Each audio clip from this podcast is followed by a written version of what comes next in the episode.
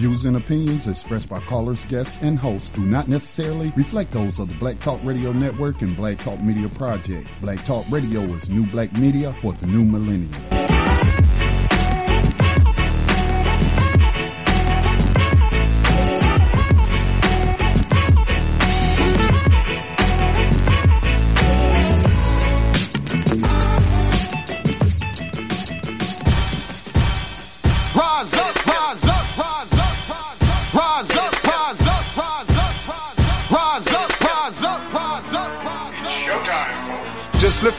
Eyes up.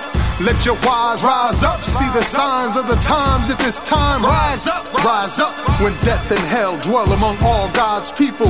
When those we chose and trusted have become completely corrupted and inherently evil. When the feast that feeds you starves our father's children. When snuff, porn, and pedo forms begin to get top billing, rise up. When famine claims millions. When justice gives blind eyes to billions. When the Lord's anger is no longer feared. If his protection is gone and your enemies are near. If you've seen the seas spill over and the mountains shake, break, and fall. If the moon ever turns blood red and you can't see the sun at all, rise up.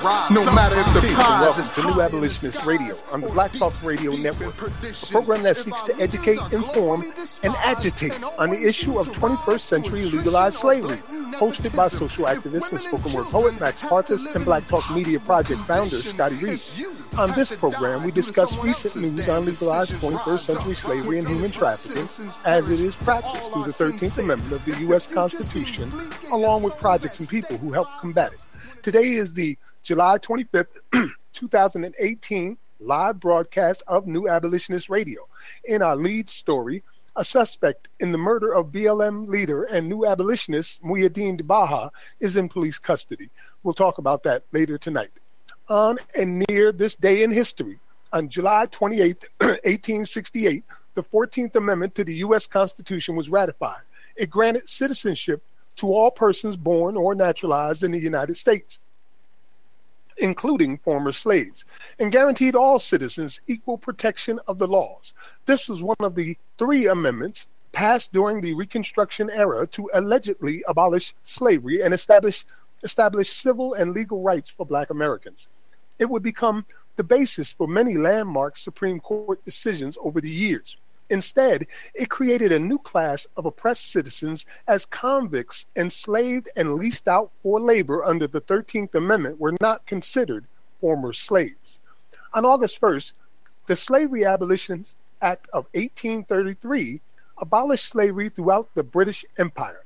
This act of the Parliament of the United Kingdom expanded the jurisdiction of the Slave Trade Act of 1807, making the purchase of ownership of slaves illegal within the British Empire, with the exception of the territories in possession of the East India Company. Now, in direct news, a nationwide prison slave labor work strike is being called for on August 21st through September 9th.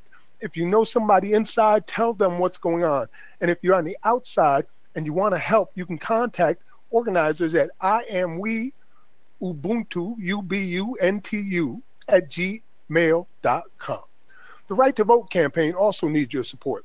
It's a nationwide campaign being initiated by people currently confined in the United States.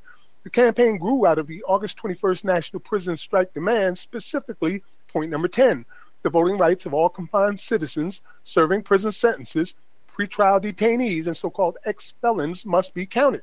Representation is demanded.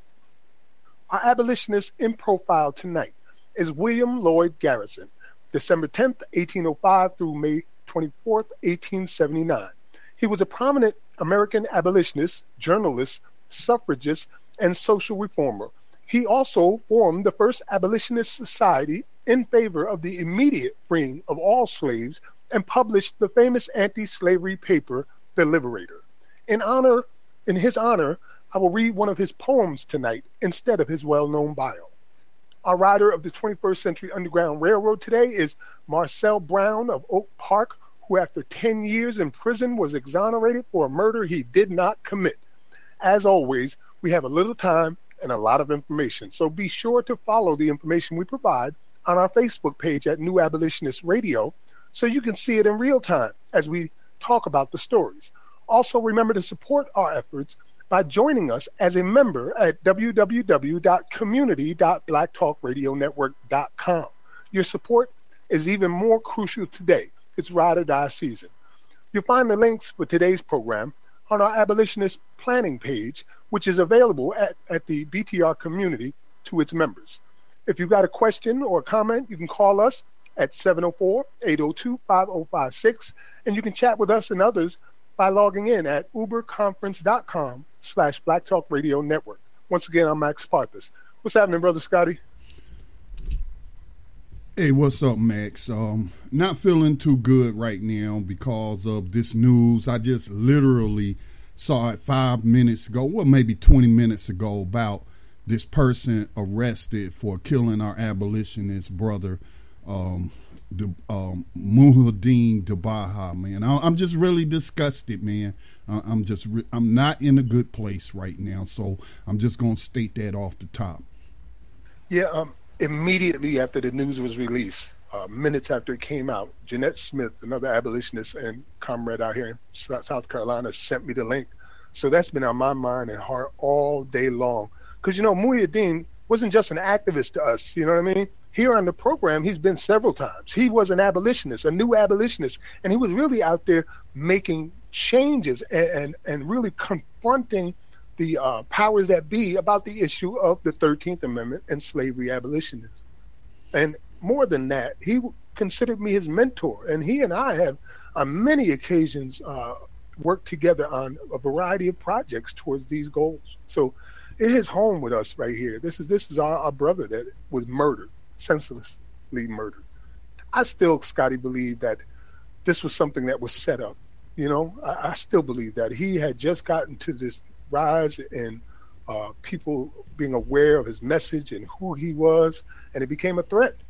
So the person that they arrested today, um, in regards to his murder, I suspect wasn't involved alone. Well, I don't like to speculate too much unless I have some evidence to speculate because just to be honest with you, Max, I think there are too many conspiracy theorists um, in the black community. You know, we hear everything from the government is legalizing weed because the weed is turning black men into homosexuals and just all this crazy stuff, man, that ain't got nothing. It don't matter to me. You know, and, and just some of the craziest stuff. So I'm always a skeptic, man. I like to see the evidence. So, you know, is it enti- is it possible? Yes. It's also possible that we just had uh, um, a, a killer in the community trying to rob somebody, and then when they couldn't rob them, they decided to shoot them. It happens every day in our communities. You know, I'm pissed off not just about reading about his murder, but you know, I feel like if if if he wasn't well known, it wouldn't have been no tips to come in on that tip line. Nobody would care. Just like nobody seems to care about you know, one of my neighbor's son who was murdered in Charlotte earlier this year that really, really hurt my daughter because they were kind of close. They weren't dating or anything, but they known each other since elementary school. And and he got ambushed by some drug dealers in, in Charlotte and nobody seen nothing. So this kind of stuff happens in, in, in, in all over America, man. So I, I'm just gonna be real about it. I'm very pissed off right now because it's just too much senseless murder going on. Here we are trying to get the slave catchers to stop killing us, but at the same time, we can't seem to stop killing each other. And I'm just going to be real about it. What, what, Scotty, what makes you think that what I'm saying is conspiracy theory with no evidence? Because Max, there hasn't been any evidence. I, you know, I said it's possible that other people were involved. Okay, but where's the evidence? Well, as you know, I've been under police oppression and government oppression for almost two decades. I was on here on New Abolitionist Radio when they burned the house down across the street from me and drove off the police car. Remember that? I was also here when they would ride up on air when they would ride up to my house and put their headlights in my front window. Um, you know, I've been involved in this and, and dealing with these types of threats and things like that for a long time. When I went over to St. Louis, for instance, Uh, when we got the award over there, I was told if I showed up, I wouldn't be coming home, or I'd come home in a box. If I came over there with that anti-police rhetoric, that's the type of threat that I deal with personally. And when I was with Mujahideen, they literally put stuff like that into action. Remember on July 4th when we was down there with John Smith uh, doing the burn and bury, the police literally kidnapped his ass right there in front of all of us. You know, we've seen their reaction to him and what they have been doing the fight against him and his narrative. He was one of the people that were working down there in Charleston to get police oversight through uh, citizen control. With you know, they would be in charge of certain things, much like they're doing in Asheville. So the potential for these types of things to happen is not only possible, but in his instance, and in, even in mine or yours, it's highly likely. It's the type of thing that they do. Okay, and like I said, it is likely. I've been under government surveillance since 2008 when I launched Black Talk Radio Network. Okay, um, I've had I've had government uh, agencies try to hack into my computer, and if I didn't have the proper uh, defenses, you know, in terms of um, my computer security, they would have been successful. But again, Max, anything is likely but I haven't seen no evidence. You you just gave me some circumstantial evidence. I mean, it, it, it you know right. these it sort of things happen all the time. Okay, I just find it so hard to believe that he's gone for no reason at all. Especially well, I don't, Max. I don't, Max. The reason I don't is because these murders happen all over the all over the country every day, all day long. Did you read about who killed him and uh, what had occurred with him and the court systems?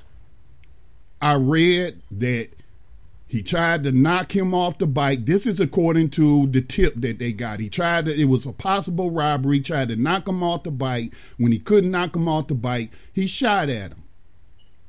Allegedly. Again, this, is a suspect. He hasn't, again, I haven't seen any evidence in court. But again, if it turns out that he is the killer, and I don't care if he was working for the government. You know, the Black uh, Black Panther Party um, was uh, set up. I mean, the COINTELPRO had plenty of black FBI agents working for him. Fred Hampton was killed by a black uh, Chicago uh, cop. Well, not who was in on that assassination. Okay, Malcolm X was killed by black assassins and what have you. So it doesn't matter to me whether they was working for the system or not.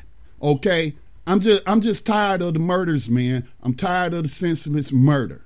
I'm tired of the state of the world. But again, like I told you pre-program, I don't have too much to say, Max, because I'm in my feelings right now. Okay. Well, I'll read the story so our listeners can hear it um, and then add some commentary at the end. I'll take this particular story that comes from the Post and Courier. And it says New Orleans police have arrested a suspect in the fatal shooting of Charleston area Black Lives Matter activist Muyideen Moya. Moya, known widely as Muyideen de Baha, rose to prominence as an advocate for change in police practices after the 2015 shooting of Walter Scott by a North Charleston officer. The 32 year old was staying in New Orleans in February when he was gunned down on the street, possibly in a robbery. Possibly in a robbery, authorities said at this time. Little was known about the identity of his killer. That changed when homicide detectives got a tip through Crime Stoppers, helping to break open the investigation. A $5,000 reward had been offered. And I'd like to point out that I had really pushed that reward in any way that I could, hoping somebody would come with this information. And it, fortunately, they did investigation investigators identified 26-year-old Roosevelt Igles as the perpetrator. The New Orleans Police Department said Wednesday in a statement. Officers arrested the suspect Tuesday on Iberville Street. Igles faces a count of second-degree murder as well as possession of heroin and amphetamine charges, court records show. After an initial court appearance, he was held in jail Wednesday without bail. Igles has passed arrest in New Orleans on drug charges as well as a 2016 charge of illegally carrying a weapon, records state. Moy's sister, Kimberly Duncan of Summerville, said the arrest came as a surprise to loved ones who heard little about detectives' progress in the probe. I was totally in shock, she said. It came from out of nowhere because the last time I talked to the police, it was, we've got nothing unless someone comes forward. Camille Weaver of Tennessee, his niece, also worried that the case would go unsolved. So I'm really happy we're getting answers, she said. I know this is going to give those who knew and loved Moya some much needed peace of mind. In April 2015, Moya helped arrange the first meeting between Scott's family and Feidin Santana, the bystander who filmed the killing with his cell phone. He made headlines again last year when he was grabbed when he grabbed a protest Confederate flag on live television, prompting his arrest. Moya's shooting about 1:30 a.m. February 6th was captured on surveillance video. The Times Picayune in New Orleans reported, citing arrest documents. He was riding a bicycle on Bienville Street when someone tried to knock him down, the report states. As Moya tried to ride away, the man shot at him several times. The documents said, according to the newspaper, Moya was hit in the thigh. Officers found him bleeding on the ground near the mountain bike.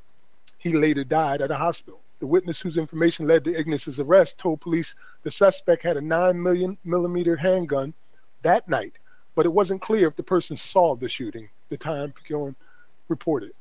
In North Charleston, Pastor Thomas Ravenall of Empowerment Baptist Church had befriended Moya amid the rallying, rallying that followed Scott's slaying. the void left by his death has become apparent in the area, Ravenell said. He is greatly missed, the pastor added. To get this type of news, it starts with the healing process, but it's only a start. And that's the entirety of that particular um, report. And, I'm like the family too. I didn't I didn't expect anybody to. Now, if nobody again, Max, again, I'm not trying to be disrespectful or, or anything or or not recognize your feeling. Anything is possible.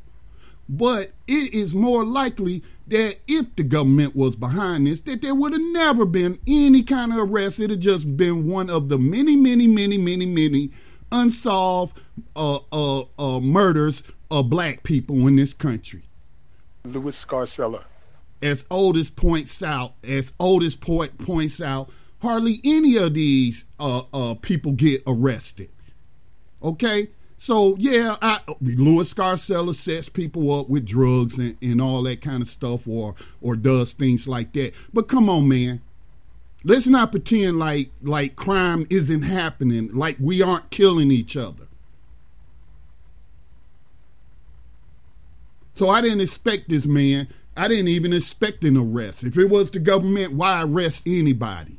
Okay, I was looking at the charges against uh, the guy that they said killed him, and I saw that uh, at one point he was arrested on marijuana charges, possession of marijuana, and also gun charges.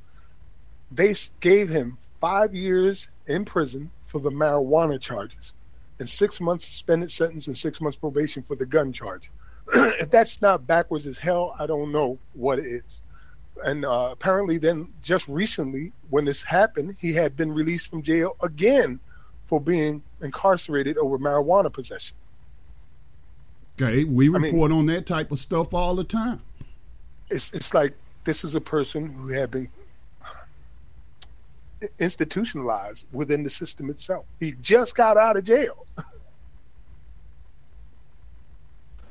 Okay so there's a story there. If anybody wants to comment on this, I know we have listeners who are, are familiar with Muhyiddin Baha and uh, also have a relationship with him. So if you want to comment and say something now, it will be a good time.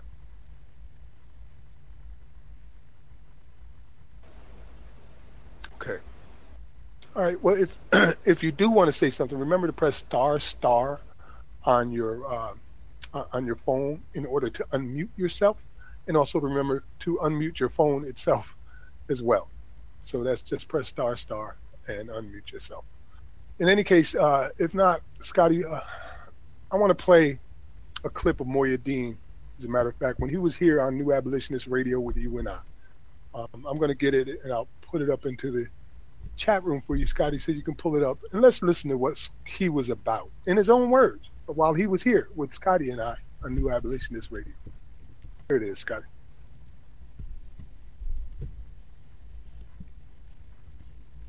Should be starting momentarily. Give me just a second.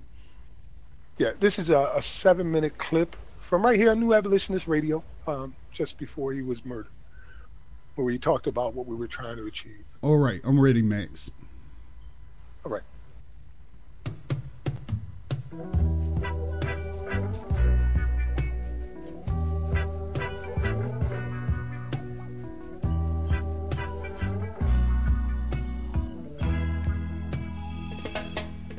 Yeah, man, I was bragging about you. You know, uh, I, I really feel like you're a brother who could take what you know now and incorporate what you've been doing probably for your entire life and make some serious changes because you're not that type to sit back and let things happen. I've seen you involved in everything, including the Black Lives Matter movement uh, that branched out in Charleston. And as I mentioned earlier, organizing the Days of Grace events, working with the uh, dock workers union down there and educating them uh, and incorporating their assistance into the movements that you're involved in, man. So yeah, I'm very proud to know you, and it has been a pleasure and an honor to be warrior, a warrior at your side on several occasions much, much, much blessings, big brother. Appreciate the awakening um, to understanding the storyline. Uh, each time we get to to have another jewel that adds to to the to the storehouse of jewels that we get to to reveal um, within this work. You know, uh, we just we just become more powerful for it, and the movement becomes more powerful for it, and the truth shines a lot brighter for it. Word, man. Why don't you tell us a little about who you are? Uh, man behind the stories, if you if you don't mind, and uh, what it is you're working on right now, and some of the plans for the future. And also, if you get the opportunity, you made a wonderful suggestion earlier today when you were saying that tomorrow is the uh, September 17th is the 228th anniversary of the signing of the U.S. Constitution. And uh, we celebrate that tomorrow on Constitution Day. And maybe we should get together and do something constructive for that day to bring awareness to the 13th Amendment. Yeah, I, that's a great idea, brother. Uh, point out the fact that the debate that they was having around the Constitution, whether or not to abolish slavery during that time, that, hey, that debate still ain't over and we still ain't abolished slavery. Truth be told, truth be told, in my journeys uh, as, as a first of, of, a, of a black man, and then moving into an African, and even deeper into a Gullah Geechee, uh, my experience has been that the deeper my history can go into the reality of how the laws, the constructs, and the threat of violence and the savagery of white supremacy has impacted my mindset and how I move in this world. And so as I uh, understand exactly how the laws, practices, policies, and procedures have been laid out to create systems of inequity that seem justified and enforced by law upon me and my people to a degree that's different than um, European descent, when I live in that reality, like there's a sense of justice that never got turned off. And I, and I definitely give thanks and praise to, to my Baha'i faith, to my, my dad's Islamic faith, to the, my grandparents' Pentecostal faith, and my other grandparents' Jehovah Witness faith for, for allowing me to understand that, you know, when, when your sense of justice is turned all the way up, you got a lot of work to do. But when you allow that sense of justice to be turned down just enough that you are self-preserving that you are protecting your reputation, that you're not able to speak the truth to the power, that you're able to tell children that that's just the way it is or that's the way it's always going to be. When we continue to do stuff like that, we're, we're stealing their sense of justice. We're stealing their humanity. And that's happened on both sides in this white supremacy game. We have European brothers and sisters that have been assimilated into a whiteness that allows them to stand while prejudice is in their presence. We have blackness that has been assimilated into white supremacy that stands silent and takes that oppression. And so we have a sense of justice that is underdeveloped. And I would say that within the Black Lives Matter movement, one of the things that we're doing as we gain our maturity is understanding that that sense of justice has to go far beyond understanding the constructs that we're given to operate in, the, constructs of thinking about police brutality without thinking about the constructs that actually created the police to begin with in our in our in our surroundings. The context of why those police were there and who hired them the capitalists that, that started this whole experiment of, of uh, American slavery, you know, the, we, the police have always done their bidding. And so they, this is not a new thing and it's an old story and it's such an old story that when we don't tell it all the way from the time before we got to these shores, then we miss out on important knowledge like the 13th Amendment, 13th Amendment, 13th Amendment. Absolutely, brother. A- absolutely. And, uh, you mentioned the history, like, you know, understanding the history gives you a better perspective of everything, particularly the history of why we have these police the way we do right now. We were just talking on our last broadcast about how, uh, well, we were talking about it, Scotty Reed and I were talking about it on one of his broadcasts about how these police net have uh, quotas, for instance, in New York and, and very likely in Charleston as well, and all across America. And if you keep hiring these police to fill these quotas, it's just going to show that you need more police, and they're just going to keep arresting people to fill those quotas, whether there is a crime committed or not. And when they run out of crimes, they're going to have their lawmakers make more crimes so they don't lose their jobs and it just keeps spreading more and more to criminalize an entire people. The Southern police, in particular in Charleston, still wear a badge that shows exactly how far back their origins go as slave catchers, as slave catchers, slave catchers, slave this is the truth. We had um, Andy Savage, who's a lawyer for uh, Michael Slager.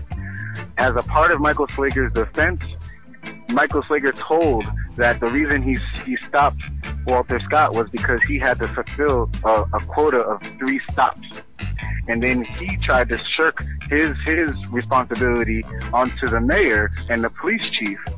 In doing that, they're starting to tell on each other. And if we're getting to this point, that means we got to leverage and we have a, a truth force to actually uh, bring bring the story to light of exactly what policies, practices, and procedures are actually retaining this system of, of white supremacy and, and slavery. I'm particularly interested in naming those practices and procedures and then being able to uh, abolish them and being able to keep track of how a policy that's enacted, uh, such as the policies of the war on drugs, you know, had an impact almost immediately. We have the ability to aggregate big data sets right now to see those trends lines before they actually impact our community in, in detrimental ways. And so I'm definitely in a solutions mindset. I, I do think that we all have a sense of, of, of how they're moving, but I'm not sure if we have a sense of uh, what to do to dismantle the way that they're moving. Well, I know you uh, helped put together proposals of reform, uh, presented them uh, at least successfully on one occasion and unsuccessfully on one other occasion uh, to, to Charleston. Uh, I guess would be the mayor's office. Yeah, the mayor and then the public safety committee. Yep. And the public safety committee, uh, looking for changes. Changes. Then I remember you reaching out to me uh, with some advice of what uh, I would like to add to that conversation. And of course, that was how we really got into the abolitionist conversation to begin with. But um, what was the? How does that? The reforms that you proposed to them have they incorporated those now, particularly including the uh, Citizens Review Board? No, uh, of course not.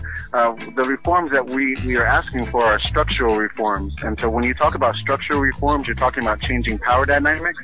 And people uh, in power are not interested in changing power dynamics. So a citizen review board that has investigatory powers, that has subpoena powers, that would allow the community to actually have oversight with teeth to pull officers pull their card anytime that they're messing around in our community and doing something that they shouldn't be doing. It allows us to actually impact the training and the policies of how they deploy their weaponry when they deploy it. Allows us to create policies that affect the advancement, how they advance, when they get demoted, why they get demoted, and where the community's voice is in actually identifying what policing policies would actually work in a particular community. But we're moving into a whole nother like realm as we're learning and we're growing because that was reform and we need to get and adopt the language of abolishment and so we're moving towards abolishing the, the, the right of an officer to carry lethal weaponry we're looking towards the, the to the point of abolishing police from our neighborhoods and actually developing the capacity to meet the, the mental health needs of our own community to meet the, uh, because that's what we look at uh, addiction. We look at it as a mental health need because those are our family members. We don't, we're not walking around thinking that we're living next to criminals. And anytime that we adopt that language, you know, we're, we're practicing white supremacy. So we're not talking about black and black crime. We're talking about brothers and sisters that are, that are, that are dealing with something internally that need some love and need some support and need us to rally around them, develop some economic independence so, you know, we can eat however we need to eat. That's, that's not going to be stepping on each other's toes. And so the, the discourse uh, that, that we're kind of moving into is away from the whole reform ideology.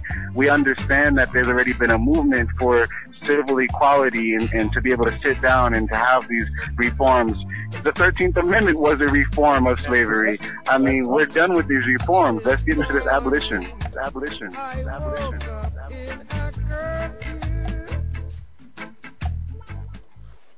There you have it. In his own words, right here from New Abolitionist Radio. That's what he was about. when he was talking about. You know, he pointed it out. Thirteenth Amendment was a reformation of slavery. That's what it was. Really I mean, pisses 13th me and 14th and 15th Amendment reformed slavery.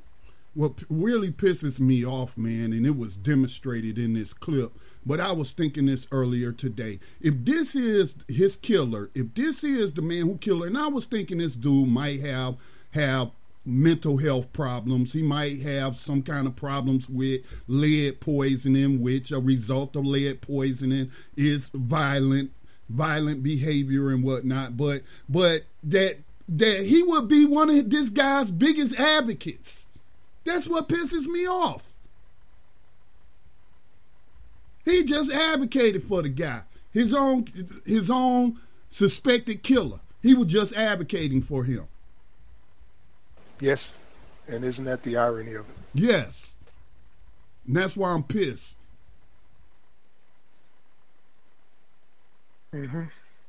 Well, there's another video of him that I want to play, and it really brings home why uh, he might be a target of any kind of oppression from powers that be. Muhyiddin happened to be on MSNBC one day with the talking heads there, which included the president of the NAACP. And he did the one thing that you're not allowed to do on CN, uh, CNN, MSNBC, Fox News, or any of these uh, major corporate owned media news outlets. And he mentioned the 13th Amendment and broke it down. And it pissed them off so badly. Uh, I think we should share that moment with our audience, not only for the sake of ago. Muhyiddin, but Uh, also, also just to show me- you what it's all about.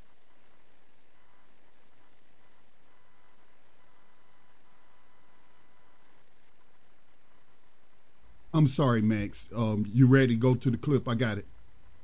Yes, sir. Uh, you'll be listening to Muhyiddin Debaha on MSNBC with the talking heads, including the head of the president president of the NAACP.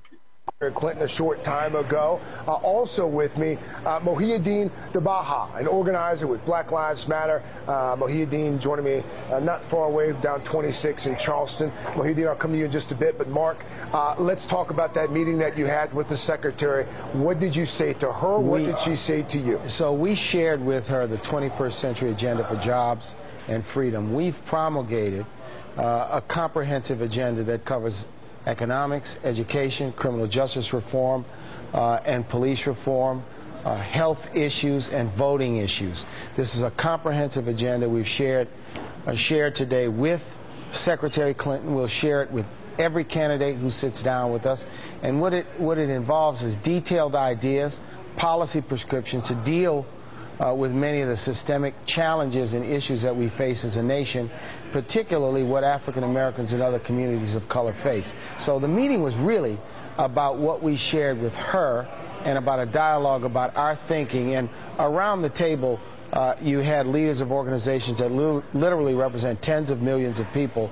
Uh, and then there was an additional component to the meeting, and that was uh, 40 of our emerging leaders who are under 40 leaders who are part of our organization had a separate meeting with her at the same time. Mark, what was uh, what was the secretary's response to, to the presentation? What did she say about what you presented? It was candid, it was frank, but I think she demonstrated a great deal of understanding, familiarity, uh, an in-depth, I think, understanding of many of the issues.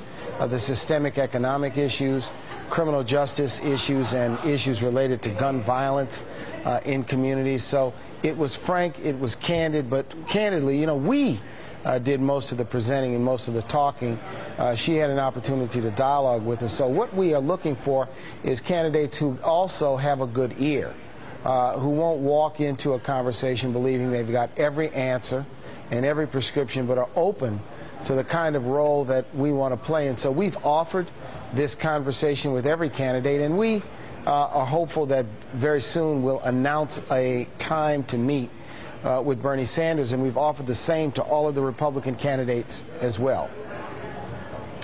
Muhyiddin, you have uh, you have met with, with Bernie Sanders in the past. As you know, Eric Garner's daughter, Erica, has has endorsed him. I want to play with what she told my colleague Kasie Hunt earlier today and talk to you about it on the other side. Here it is. This guy is a protester. So that's what it is for you, that Bernie Sanders is a protester? Yes, and he grew up in the same Brooklyn neighborhood that I'm from. He put his body on the line in Chicago and got arrested when he was up about 22 in the 1960s. He marched with Martin Luther King. He um, stood with Jesse Jackson. So basically, he stood with black people when it wasn't popular. I mean, it almost it almost sounds uh, sounds like she's saying Muhyiddin that, that Bernie Sanders is blacker than Hillary Clinton. I mean, do, do, do you think that, that Bernie Sanders has made an honest, real attempt at, at reaching out to black voters? Most definitely. We sat down and we, we actually got to discuss and talk about the political revolution having political equity within it. So that's not a top down political revolution that's just for his campaign, but it's an evolution of the movement. Now, for him, he's not as paternalistic and patronizing as Hillary Clinton is, patronizing being the, the Roman term, patron and client kind of relationships, which the National Urban What League, makes you- NAACP, have with Clinton. What makes you say that Hillary Clinton is is is, is paternalistic? in the way that she addresses the movement, she wants to tell the movement what to do and how to do. I remember Martin Luther King's quote that some white moderates prefer, prefer order rather than the positive presence of justice. And to her, we are not representing a way forward. Our agenda is not good enough. And so she skips over us and goes to the establishment, which is the NAACP, the urban leagues, which allowed mass incarceration to happen on their watch. They do not speak for black America. There is a youth movement. We are in the streets. We are not apathetic and we will vote, but we are not being heard and she is not willing and interested in speaking to our agenda of eliminating the, the, the exemption clause in the 13th Amendment and finally making slavery illegal and a pushing forward campaign zero and being able to, to put a system of accountability in that will keep tabs on the way white supremacy manifests economically, educationally, politically, and socially as it reproduces itself over and over again. I am the son of somebody who benefited from affirmative action. We have people that are, are, are benefiting from, are not benefiting from mass incarceration. That's a huge chasm, a huge class uh, schism know- within the black community that is not spoken about. Look, I'm going to reject the idea of division, dividing the black community between various ages, because today uh, we had 30 people under the age of 40, and the National Urban League, the NAACP, the National Action Network were protesting uh, 50 years ago, 40 years ago, 30 years ago, 20 years ago, before this most recent, uh, if you will, set of race. So what we need to do is be talking about what the community needs and not turn a election contest between Bernie Sanders and Hillary Clinton into some sort of internal battle uh, within the community. I'm going to reject that and say the African American community, like every community, is not monolithic. But what we want to do is have a positive Exactly. conversation, not a theoretical conversation about who can lead the Exactly. nation and this and who would make We're- the best, uh, if we're, you will, we're going to have to finish election this candidate. conversation. We're going to have to finish this conversation at, at some other point. But again, thank you both for your time. Mark, always good to see you, President Clinton. Hey, there you go, Scotty.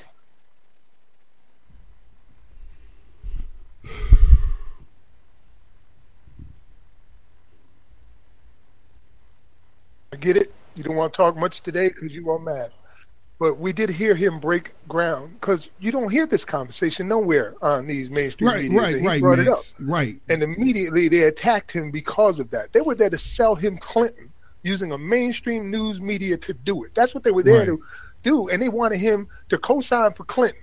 And instead he said, hell no. You, they done sold out to you, to the NAACP, and they use you for whatever they want to use you for. And you sellouts come on TV talking about, hey, vote for Clinton.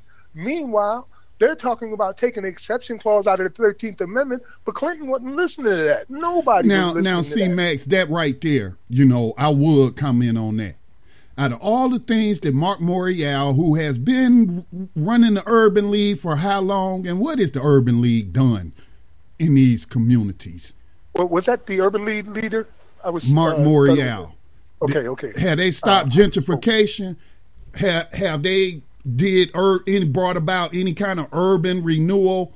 I mean, he's been leading the urban league for decades now. You know, and it. I don't think I, I don't think uh, Brother DeBaha was even talking about a age difference. He was just talking. He was just speaking to a new movement a new movement that is not part of the establishment like the NAACP. And, and, and you know, this isn't a slam against the NAACP's history because they have done great work in the past. But we ain't talking about a hundred years ago. We talking about what have you done for us lately? What are you doing? I just saw on Twitter the other day, oh, NAACP bringing Bill Clinton in to speak. For what? For what, NAACP? And we had enough of the Clintons? They're the reason why so many people was locked up right now. But but out of all the things that he could have asked Brother DeBaha, he chose to focus on talking about this age division. Dude, what about he just talked about the 13th Amendment, legalized slavery, and Hillary Clinton didn't want to address it? You just didn't even want to address that. That's the big elephant in the room that these people don't want to address. And as he pointed out, there is a movement that knows this is slavery and is fighting against it as slavery, not trying to reform it, trying to abolish it, because we need to abolish this crime against humanity.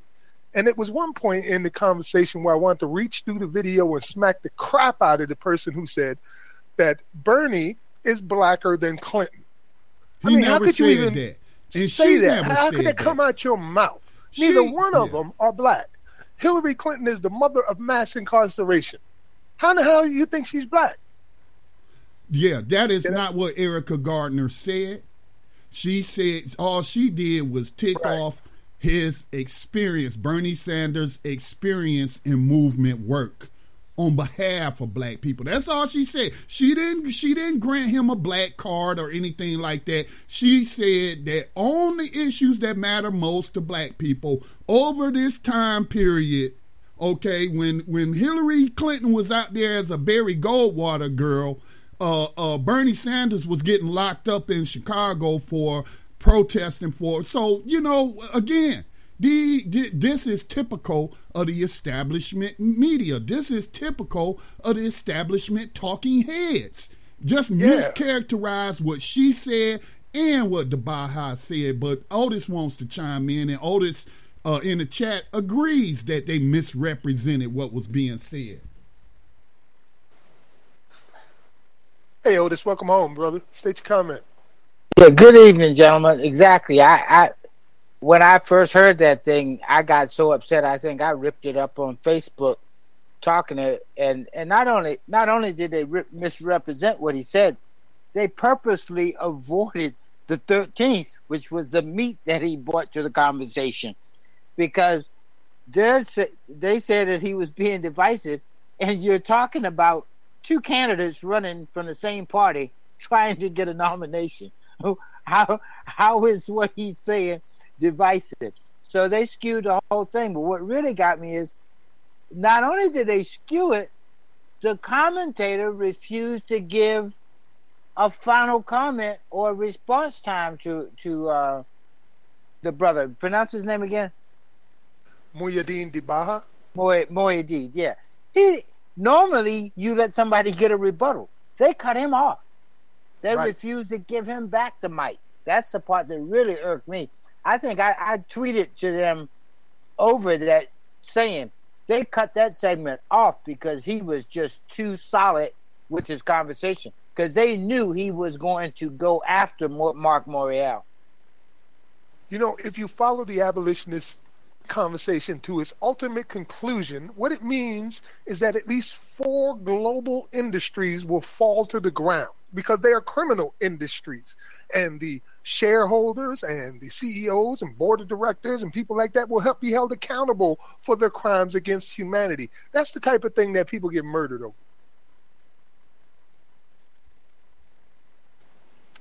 Man. So yeah, indeed, uh, he did misrepresent it. And uh, he pointed out, like Scotty said, that there's a chasm in the black community. And uh, Mark apparently tried to make that about age when he wasn't talking about age. He was talking about the overseers and slaves. Because, you know, we have places like Detroit and uh, Baltimore and other urban communities where the majority of the police officers are black and they're still practicing uh, institutional racism on the black community on behalf of their white overseers and that's divisive, very much so. I mean, you live next to the, the prison guard, the the police, you know what I mean, the people that work in the prison system one way or another, and they're all part of your community. That you is know, divisive. You know, again, trying to make it about age. Otis, our abolitionist comrade who just chimed in, is in his 60s. Me and Max are in our 50s.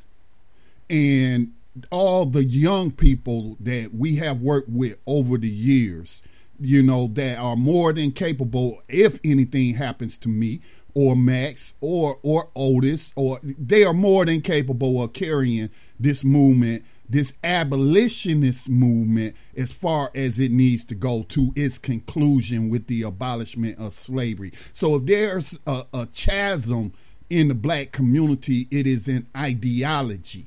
It is not it has nothing to do with age. Right. It's the same thing that divided us in the 1800s. You're either pro-slavery or anti-slavery, or the, if you're in the middle, which a lot of people were, that's pro-slavery. Don't get it twisted. If you choose not to be in it, then you are assisting the slavers. That's an issue that I've been having with people a lot lately. I mean, it's an argument that we've had for years and years and years with other groups and organizations who, you know, uh, talk the talk, but don't walk the walk, uh, and they avoid this conversation on purpose. One of the few people who have ever really said something and taken their position within mainstream media to put this message out was uh, Shaun King, for instance, right, Scotty? Shaun King was probably one of the first that I've seen when he published in the New York Times a complete article about how slavery never ended because of the 13th Amendment. Nobody was really talking about it. This was before 13th came out, the documentary, uh, before many of the things that you've seen now, it was Shaun King. We were talking about it. Correction. Yeah, correction. it was us. It we was us, and we were pushing him. As a matter of fact, uh, Brother Otis got uh, blocked by Shaun King for pushing so hard. And as you know, uh, one of the young people you were talking about, Hannah uh. Sister Hannah X. Hannah X had a confrontation with him, uh, as well as Nina Turner about the issue, and he graciously tried to help and explain and, and put it out there. So he was one of the first people, and I've had issues with Shaun because he's not consistent. You know what I mean? Once you're an abolitionist, it's part of who you are. It's part of your understanding. When you deal with an issue, particularly in criminal justice, you don't revert back to what you thought you knew before. You look at it in the perspective of a abolitionist that this is slavery and these are the results of slavery. This is how it's forming out. So he's not consistent in that manner, but not a lot of people are. you know, as a matter of fact, some of them not only are not consistent, but the opposite. They use uh, this issue of slavery and human trafficking in order to generate ratings, but one episode later, they've totally forgot what they just talked about the week before. So it's not even a part of their understanding anymore. It's just like a little note they pasted somewhere and then left. So right now, there's an attack from what I can see on Shaun King by the Black Agenda Report. Have you heard that, Scotty? Yes, I have, and it's not. Um, I do follow some of the people who work at Black Agenda Report on Twitter, and I saw it on emerge on Twitter before this article of them talking about Shaun King being pro police and pro intelligence agencies uh, because he's pushing the Russia boogeyman narrative and what have you. But hey, but but I wouldn't go as far as to, to call him pro police, pro intelligence agency. I just think he he like many other people got Trump Putin derangement syndrome or, or something, but I, I wouldn't go as far as to call him pro police or anything like that. To the best of my knowledge, Scotty, maybe you know something I don't, or maybe one of our listeners knows uh, uh, something I don't. But to the best of my knowledge, the Black Agenda Report has never done anything as far as addressing the issue of modern day slavery and human trafficking as it is allowed through the 13th Amendment of the U.S. Constitution. While Shaun King has done that. you know what I mean? So it just that, makes you That's wonder, a good point. like, and you- and you know, I have worked with them in the past. You know, um, like I said, I follow on Twitter. Some of them follow me on Facebook. I've had interactions with with some of the members over there, so they are well aware of the Thirteenth Amendment because you know I'm always talking about it. They are very aware that slavery was never abolished, and I have to say, Max, you are correct. To my knowledge, to my knowledge, I cannot recall a podcast, an article, or nothing about on the, along the lines of abolishing slavery or pointing out the Thirteenth Amendment. To my knowledge, I, I could be wrong, but to my knowledge, I think you are right. And that's a problem, Scotty. That's a problem because you, Black Agenda Report, knows more about this issue, I suspect, than Shaun King. But Shaun King has spoke about it, you know, and he's not the only one. There's been a number of activists who stepped out and spoke about it, at least on one occasion or more, and put out videos where they explain the whole convict leasing thing. They've explained the 13th Amendment. There's been a, a- an entire documentary. So it's not like the information is not right there in your face and you don't know it. Hell, you experienced it. How can you not be talking about it? I was con- conversating with some of their readers today about that uh, question. Like, you know, Shaun has done this, but like a Agenda Report hasn't. So somebody explained to me what's going on here. And basically, they just kind of brushed it off. Like, you know, that's common knowledge. The 13th Amendment is common knowledge. If it's common knowledge, it ain't coming from you because you ain't talking about it. No, it's not common knowledge. It, it's not. It, it really isn't. It's not. It's not. It's groundbreaking. It's revolutionary. It could literally be the catalyst for a revolution. This is something that could change everything as we know it from here on. I mean, that's the type of power that this fight of abolishing slavery through the 13th Amendment of the U.S. Constitution can have, not only in this nation, but on a global level where people are waiting for us to do something right here so they can follow suit. Well, I'm ranting there a little bit, but you know, no, Max, but you know, no, you're not ranting.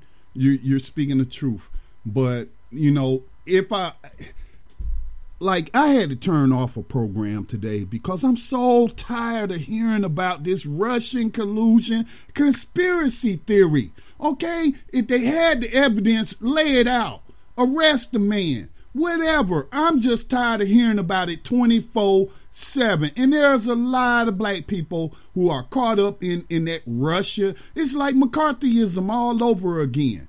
And, you know, if I would criticize Shaun about anything, it would be him helping the Democrats push this garbage to excuse, make up an excuse as to why Hillary Clinton lost. She lost because she was the worst possible candidate to run for the Democratic Party. So polarizing, Miss Super Predator, Welfare Queen, all of that stuff she has engaged in. Her campaign against Barack Obama in 2008 was racist and what have you. So Remember when she called for his assassination? Yes, yes. So she was the worst possible candidate that they could have run. All the polling data said that she might lose it to Donald Trump. Okay?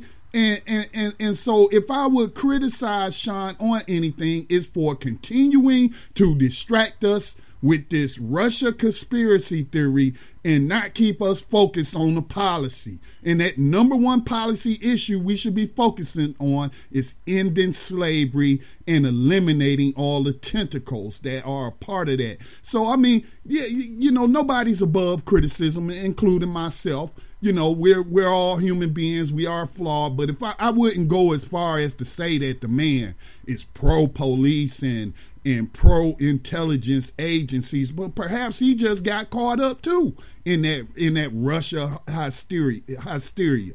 So but uh, again though at least he has talked about the 13th amendment. Right at least he, and he's aware of it. He's even quoted cases that he's monitoring about the 13th Amendment so he can watch, as we do, as this fight unfolds on a legal level throughout the courts.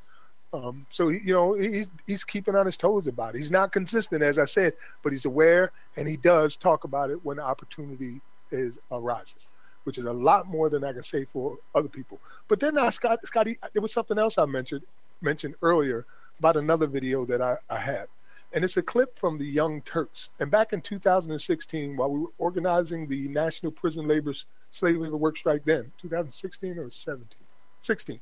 In any case, while we were doing it that then, the Young Turks picked up the story, and you could hear them talking about the details of this all, and uh, they're explaining that this is slavery and how the conditions work and who's doing it and where all the money. I mean, they said everything that we would say, Scotty and then promptly, as usual, forgot about it. I mean, it's not part of their conversation anymore.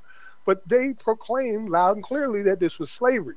But if you go and approach them today, I doubt if you get that same answer. And I don't understand that.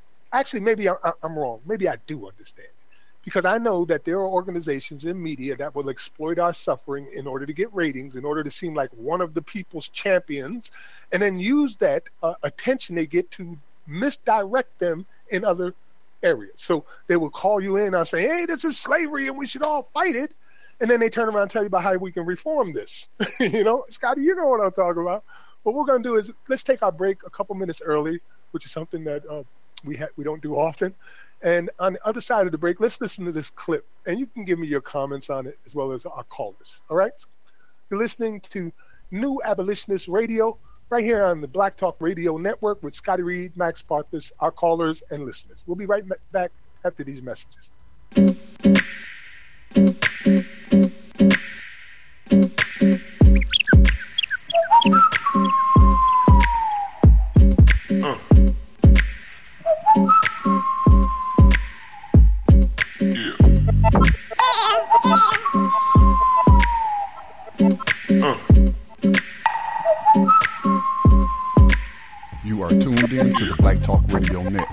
Podcasts and live program scheduling, visit us on the web at blacktalkradionetwork.com.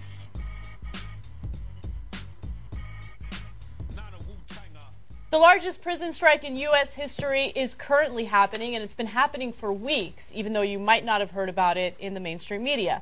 Now, during this prison protest, uh, there are a number of different things that the prisoners are demanding, but the one thing that connects all of these protesters is how they feel about prison labor. As a lot of you might already know, prisoners are pretty much forced to work for some of our biggest corporations, and they make either no money or they make a couple cents per hour manufacturing certain products. Okay, so the issue that has unified the protesters is of prison labor, a two billion dollar a year industry that employs nearly 900,000 prisoners, while paying them a few cents an hour in some states and nothing at all in others. Now, understand that while they're essentially forced into doing this labor for free these are also jobs that used to pay Americans decent wages, and mm. now they're kind of being, you know, funneled into the prison industry because corporations realize that they can take advantage of this labor and not have to worry about paying them. For months, inmates at dozens of prisons across the country have been organizing through a network of smuggled cell phones, social media pages, and other supportive allies on the outside. The effort culminated in a mass refusal to report to prison jobs on September 9th, the anniversary of the 1971 Attica prison uprising. So there are other issues at hand that concern the prisoners. For instance, the overuse of solitary confinement. Um, some of them are engaging in hunger strikes. The tactics uh, used by these protesters differ from one state to another. But um, according to reports, there are prisoners in 24 states and uh, 40 to 50 prisoners pledged to join the strike, and at least 11 states and 20 prisons continue to protest. So this continues to grow, but it's not getting any media coverage whatsoever. So this is an amazing story, and thank God uh, the Intercept's around uh, to cover it because the rest of the mainstream media totally stonewalled on this. Now, partly for understandable reasons because the uh, prisons are clamping down and they're putting the so-called ringleaders. They took 150 of the ringleaders and put them in isolation, solitary confinement, uh, restricted their access to communication. Uh, some of these prisons get, were locked down, and when the press asks why they're locked down, they won't give an answer. Yep. It's because there's this massive strike going on that they don't want people to know about. But now we do know about it, and we're too busy covering Trump's empty podium to worry about something like this, which is so monumentally important. Mm-hmm. So, you know, it's a combination of it's gotten worse and I didn't know how bad it was. So I think that, like when I was growing up, I took the war on drugs as a given. I was like, well, I mean, I don't know. Drugs are bad. Drugs are bad, and I've been told my whole life by my parents, by TV, by everyone in authority, drugs are, including pot, are irrevocably, irredeemably bad. And, and so, of course, there should be a war on drugs. So only later as an adult you get the facts and you begin to realize that's not true. Same thing with the prison labor. I realized I'd always thought like, well, of course, prisoners are going to work for pennies on the dollar, like literally for a mm-hmm. couple of cents an hour. And I was as like, wait, why? No, no, these guys were absolutely right. That is slavery. Mm-hmm. That's slavery. Because it's one thing when they were doing it in the old days and they were a chain gang and that was terrible in its own right and they're breaking rocks and presumably working for the state and you say, okay, part of your punishment is, you know, you're work doing these jobs for the government because the government is imprisoning you and that's all of us together. It's another thing when you're doing it for private corporations. Then there's no excuse. No, that, That's sla- that's the definition of slavery. Mm-hmm. Or do we feel? Do we all feel, or how? I don't know how to phrase it that way. How do we feel about it if the work is done for the state? If it's road improvement, if it's Yeah, I think that's a little different because Yeah, I agree. I mean, in other uh, instances, community service. A lot of people do community service, and that's kind of for the government. That's kind of for all of us. no for- profit motive involved. Yeah, No profit motive, But when you attach a profit motive to it, and Anna's right, it also kills jobs for everybody else. Because Yeah, why the hell would they that's hire right. you at fifteen dollars an hour if they can pay this guy twenty cents an hour? And right? remember, we we imprison more people than any other country in the world, right? And so we have a gigantic prison population, many of which are people who are in there for nonviolent offenses like drug possession. And so it's it's this big, you know, industrial complex that we talk about a lot, right? We have this industrial complex where people make money off of imprisoning people, and then corporations make money off of this, these imprisoned people doing slave labor. You know, and then Americans get impacted because they lose jobs as well. So, it, if you think this doesn't impact you at all because hey, these are prisoners and they should be treated like shit and I don't care, just know it does impact you. It has an impact on the American economy. There's 2.4 million Americans in prison. Uh, it's not a coincidence that we imprison so many more people over the last several decades, because there's one other twist to the story that nobody talks about, which is that, well, we now allow basically uh, legalized bribery, so the corporation that runs the prisons plus the corporation that uses the prisoners for almost free labor both give money to the politicians to not only maintain the system but to increase the number of prisoners. So then you or your neighbors, well, there's a profit in imprisoning you, and you don't have a lot of power, so off you go to prison. And so now some are beginning to pay a little bit of attention that we're pr- imprisoning too many people for the war on drugs because it's affecting white people more. So the opioid addi- addiction hitting Kentucky and New Hampshire and those places, and all of a sudden you have Republican legislators going, "Hmm, now you're arresting my nephew and my cousin." So mm, I don't know that this is a good idea. So that's good, but they have not gotten to this issue. I mean, as Anna just twenty thousand people on strike throughout at least eleven prisons uh, in. I'm sorry, at least 20 prisons in 11 different states, yet almost not a peep out of anyone on this. Yeah. Let's You're uh, right, just be- to give some uh, aside from the hard numbers, which are like again more than 2.2 million, maybe as much as 2.4. We imprison s- about a little less than 700 prisoners for every 100,000 people, 693. China, China, imprison. They cut people's hands off if they try to steal a handbag. Right? Mhm. They imprison 118. Uh, you- the UK, our greatest allies, they're below 150. We're five, nearly five times as many per 100,000 people as the United Kingdom. Well, they, you know, I was almost going to say this as a joke, but they don't have as many black people Yeah, in England. right. And we Yeah. have a racist uh, criminal justice system here.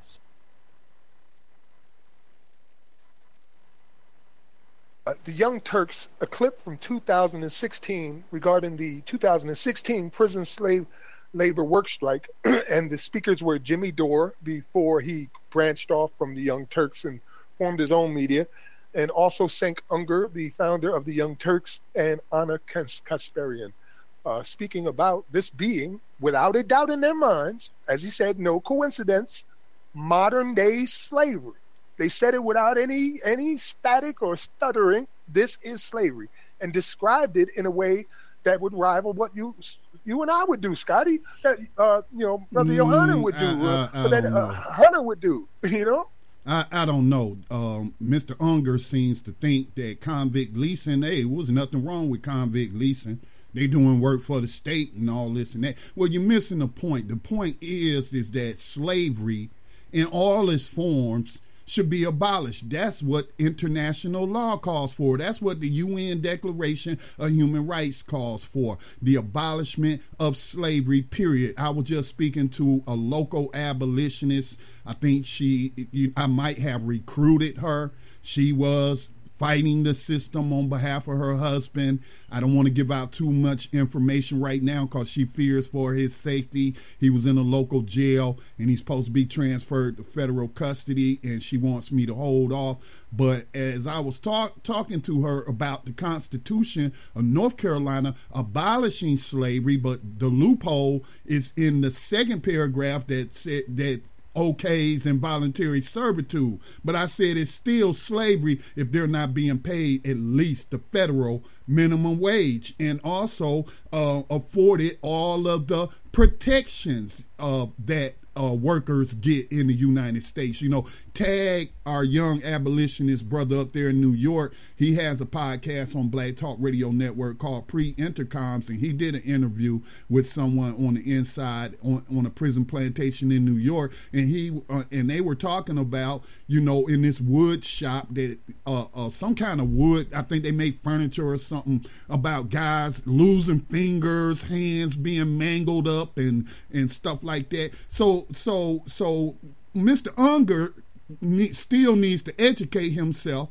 on the convict leasing system, and it's not okay to just treat these people as free labor and what have you. And it is a profit motive uh, for the state, and just the fact. I, I mean, we've shared pictures of of jail vans out there, I guess, taking prisoners out there to do road work, saying that, hey, this is saving tax dollars. You know what I'm saying? So, again, all of this is incentive to lock people up. So, you know, I, I appreciate them covering it, but there's a prison strike going on right now, uh, another one. Let's see if they cover this one because it's not getting any coverage except for, you know, through the abolitionist channels.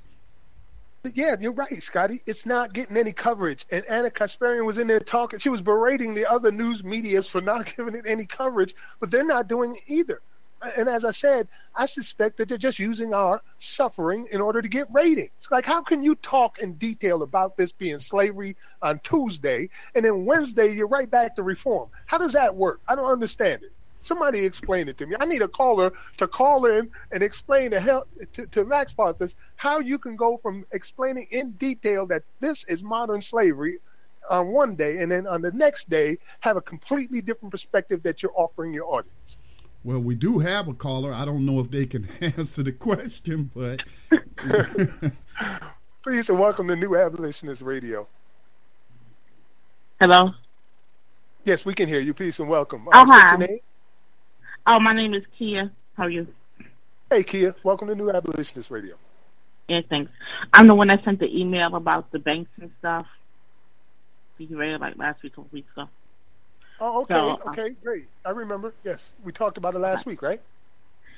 Again, again, I was I was a little out of it last week, but Yeah, I know I last sent the week. email.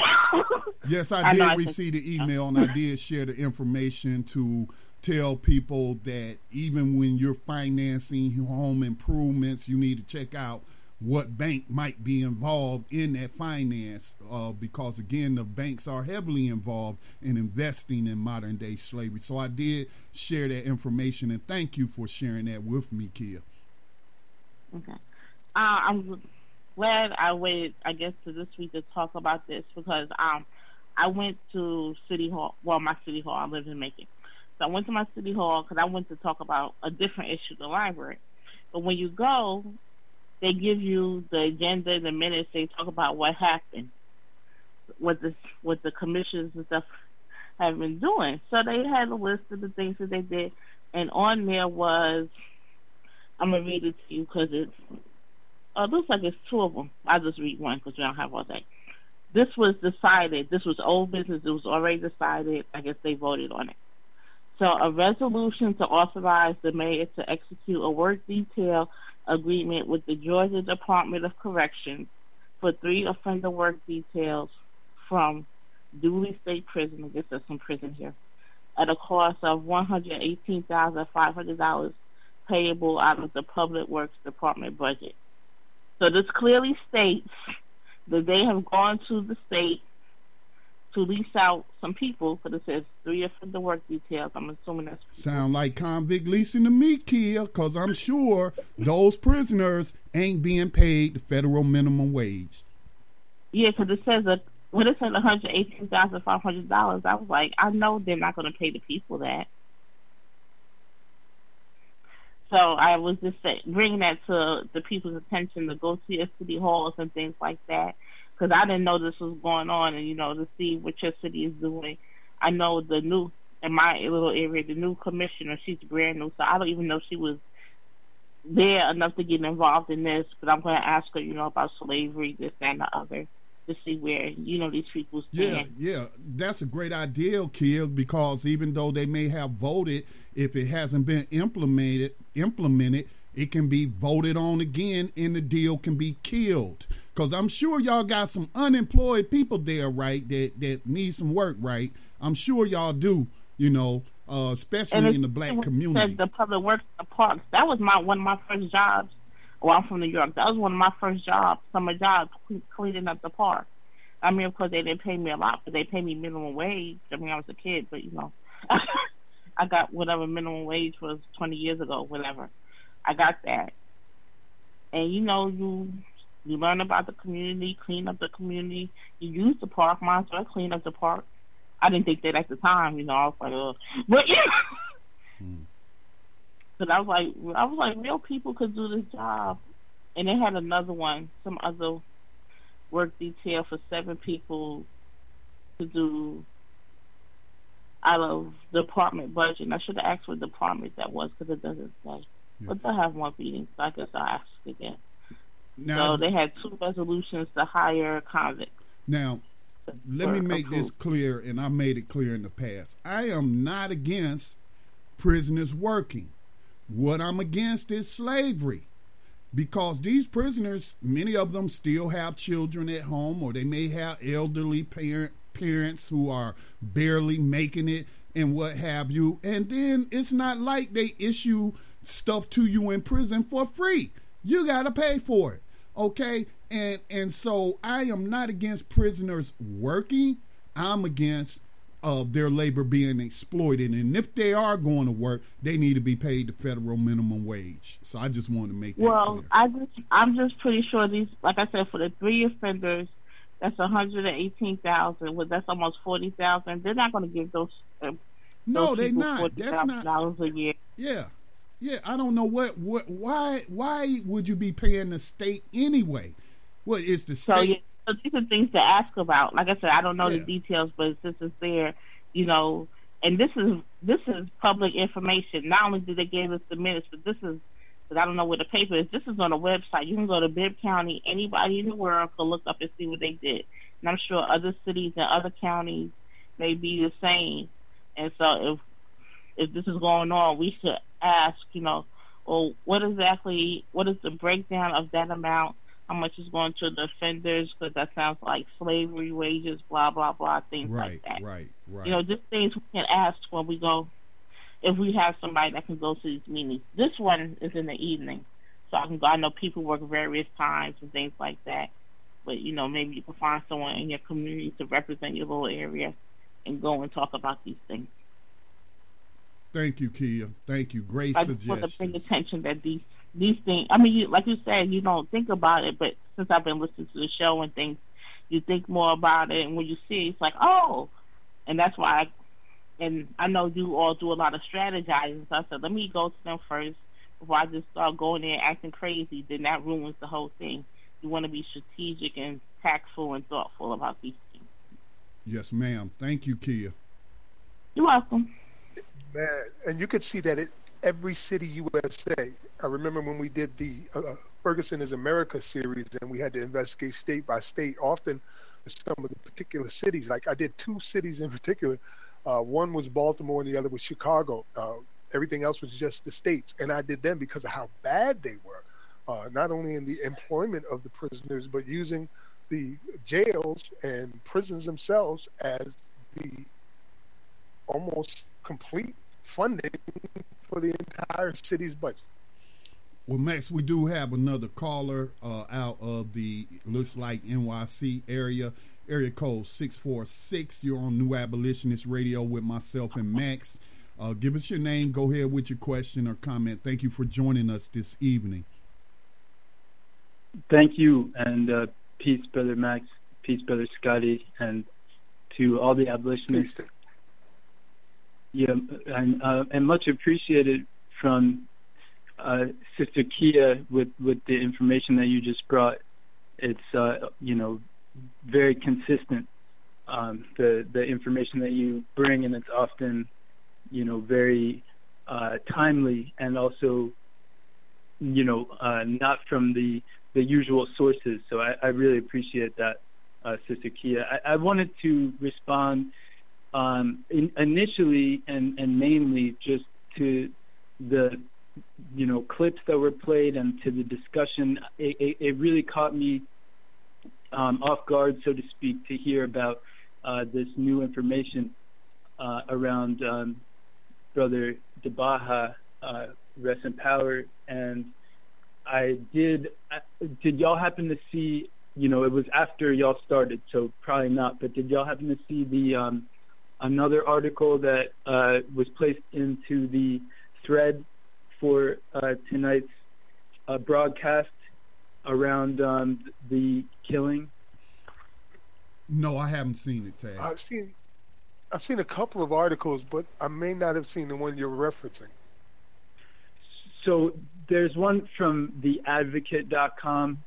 It's from uh, last I checked, it was maybe uh, five or six hours ago. But uh, the the most relevant portion, uh, which I made sure to paste into the community, um, you know, on that same thread, is that they're talking about this uh, law enforcement source familiar with the case, who claim that uh, that this individual who they're alleging as the killer uh, mistook Brother d'Baha for someone else. I, I don't know if, if y'all had seen that, but that was the only no, article that. no, that's the first uh, I'm I- I hearing looked of it, at- Tag. That's I looked at several. Oh, pardon, I didn't hear that. I'm saying that's the first I'm hearing of it. You said that this individual, uh, it was a case of mistaken identity, is what the source is saying. I- exactly. This source is saying that they that that these slave patrollers uh, have captured some anonymous uh, source who knew the alleged killer. And um, I'll read the direct quote. It says, uh, "New Orleans police believe a Black Lives Matter activist from South Carolina was killed early this year in Mid City by a man who mistook him for someone else." A law enforcement source familiar with the case said Wednesday and uh, you know I, there there's some more to the quote. It talked about camera footage that captured a white sports utility vehicle fleeing the scene. Uh, you know, so I, that seemed relevant. I hadn't seen that in any of the other articles, and I just wanted to make sure to share that, uh, especially given the, the conversation around, you know, foul play, which uh, is, of course, to be explored in this kind of instance, given the long-standing and originary history of these uh, law enforcement agencies as regards our communities especially, and, and this kind of foul play uh, around heads who are vocal, heads who are active, heads who are effective. So, you know, it, it's I, I, I hear totally uh, both of what y'all are saying as regards that being you know the first thought that came to my mind when I first heard uh, this tragic news that you know there was some sort of government complicity involved, and then at the same time, what you're saying, brother, brother Scotty, around you know the very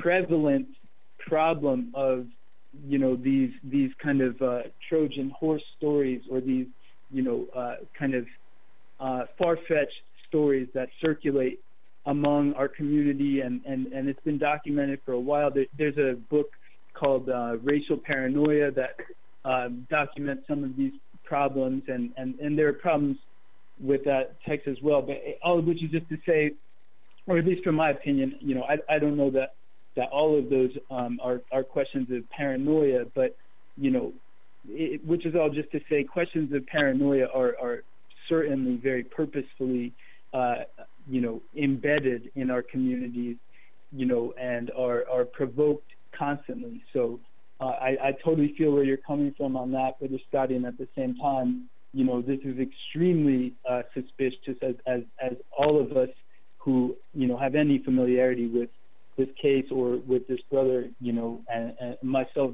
having only vague and, and you know, at, at best secondary knowledge of, of him and his work, but it's clear that he was doing that direct work that brings that kind of attention to individuals and so there's there's no way that we can rule this kind of thing out and and so I would just say they're talking about all of this surveillance footage that uh, captured his uh, murder, his you know assassination, uh, depending on who actually enacted this. And you know, I just would like to see or would like to know that the family got access to this footage because that seems crucial. And if there's all of these shots of what went on, uh, I don't see them being publicly displayed. So ideally, the family has access to that information. Yeah, Tag, there seems to be a couple of different stories going on. And first and foremost, what they have is a suspect. And the stories that I've read, um, just the one we read tonight, as a matter of fact, they said that the tip said the person had a nine millimeter gun that he had that night. They didn't say that he killed him. Apparently, he had a gun that night. So we're not even sure. What we have to do in this case, I, I think, is really wait and see now um, until right, right. Because everybody's innocent until proven guilty. You know yeah, what I mean? It, it would so just make me so so. It make me so sad. Huh? It make me so sad if it turns out that this is the case of okay, a black person got a beef with another black person, so I'm gonna kill you.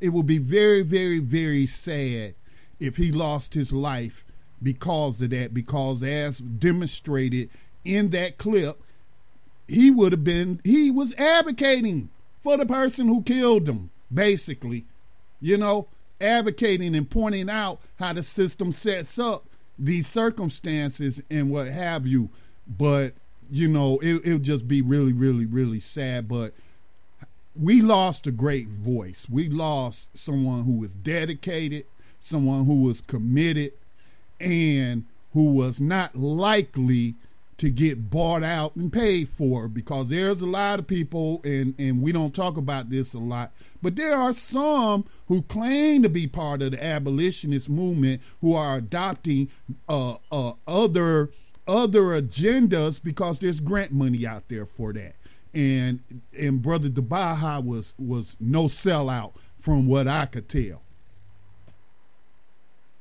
no he wasn't and I don't want to you know, if I'm giving the family some kind of false ideas or anything like that, I apologize to somebody. I've just been doing this for nearly three decades. You know what I mean? and I faced a lot of opposition in every form you can imagine. And our family has suffered great deals. So I can understand when somebody who has a voice so powerful that can uh, make a difference in bringing the people together of all colors and all races. I know what happens to people like that all the time.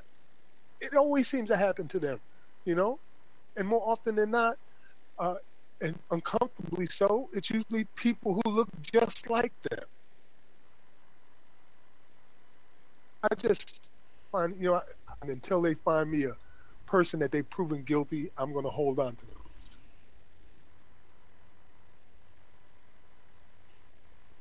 Well, we got about right, five well, minutes to the break. Did you want to try to cover another story? How long is this video? Uh, that is only two minutes. Uh, it was something in regards to what we were just talking about earlier with the prison labor. Well, one of these gentlemen who worked for Habitat for Humanity in prison explains his experience once he got out of prison. It's very short. It's about two minutes long. Okay, well so before let's I do that, that. before before I do that, let me just make sure Tag was um, uh, finished with his comments. Uh, Tag, were you done? definitely for for now and and uh, great broadcast. Uh, It- there's a number of things that I'd like to try and address if possible if there's time and if not, you know, we Okay, well, by all means, y- y'all know we have an open door policy. Y'all can chime back in. Um, uh, just be cognizant of the time. But I do want to take this opportunity to uh, promote Tags podcast, which can be found on blacktalkradionetwork.com. It is under the title Pre Intercoms, and and I think he's doing great work. You know, in in uh, learning this new media technology and getting this information and conducting these interviews uh, with people on the outside and the inside. So much appreciative of the work tag. Uh, let's go ahead and cue up this video. Um, let's see.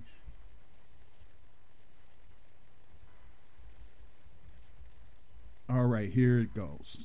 Habitat for Humanity. They use prisoners to for cheap labor. We was the ones cutting down them trees. We was the ones staining that wood. We was the ones making a dollar twenty a day, risking our lives out there with these dangerous tools. We didn't get no training. So when I came home and I got into the into the college scene, and who do I see? Habitat for Humanity right there. And I say, hey, I need a job. I want to work for you guys.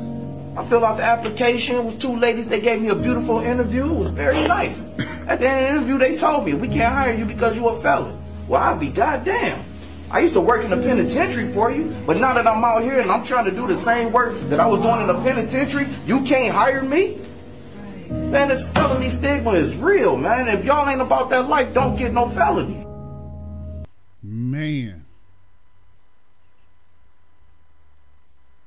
Max, Habitat for Humanity. Habitat for They'll take your labor as long as it's free. Yeah. Isn't that the organization founded by former President Jimmy Carter, who everybody likes to say was one of the least corrupt presidents, CEOs of USA Inc., even though he was involved in some dirt uh, in foreign policy, but um, and and did nothing, nothing to to um, you know stop uh, Nixon's war on drugs, in which he initiated. But uh, Max, did you have some comments on that? That's news to me, and but that's typical. And we said it many times before. Oh, they good enough to work for you for free when they on the prison plantation, but once they get out, then what? So don't give me this garbage about you creating a wh- who is it? Jared Kushner. Oh, we we and and Van Jones and them. Oh, this is job skills training for these prisoners so they can find work when they get out and have some skills. Yeah, right. Max. No, I don't have much to add to it. It actually was a uh, an addition to the conversation, as I said earlier. These brothers know exactly what's going on out here. They'll want, they, like you said, they want their labor as long as it's free, and it's not ever really free because the people that labor through the prisons are actually paying a minimum wage, sometime even more. It just never makes it to the prisoners themselves. You're listening to New Abolitionist Radio on BlackTalkRadioNetwork.com.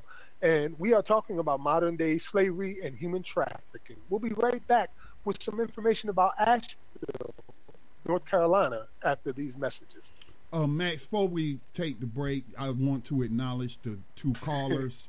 we got two callers, and I'm going to mute you, Max, and unmute you because your audio's starting to chop up just a little bit.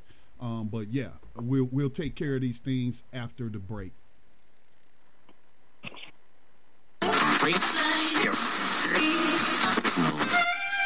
No, I'm not a writer. Okay.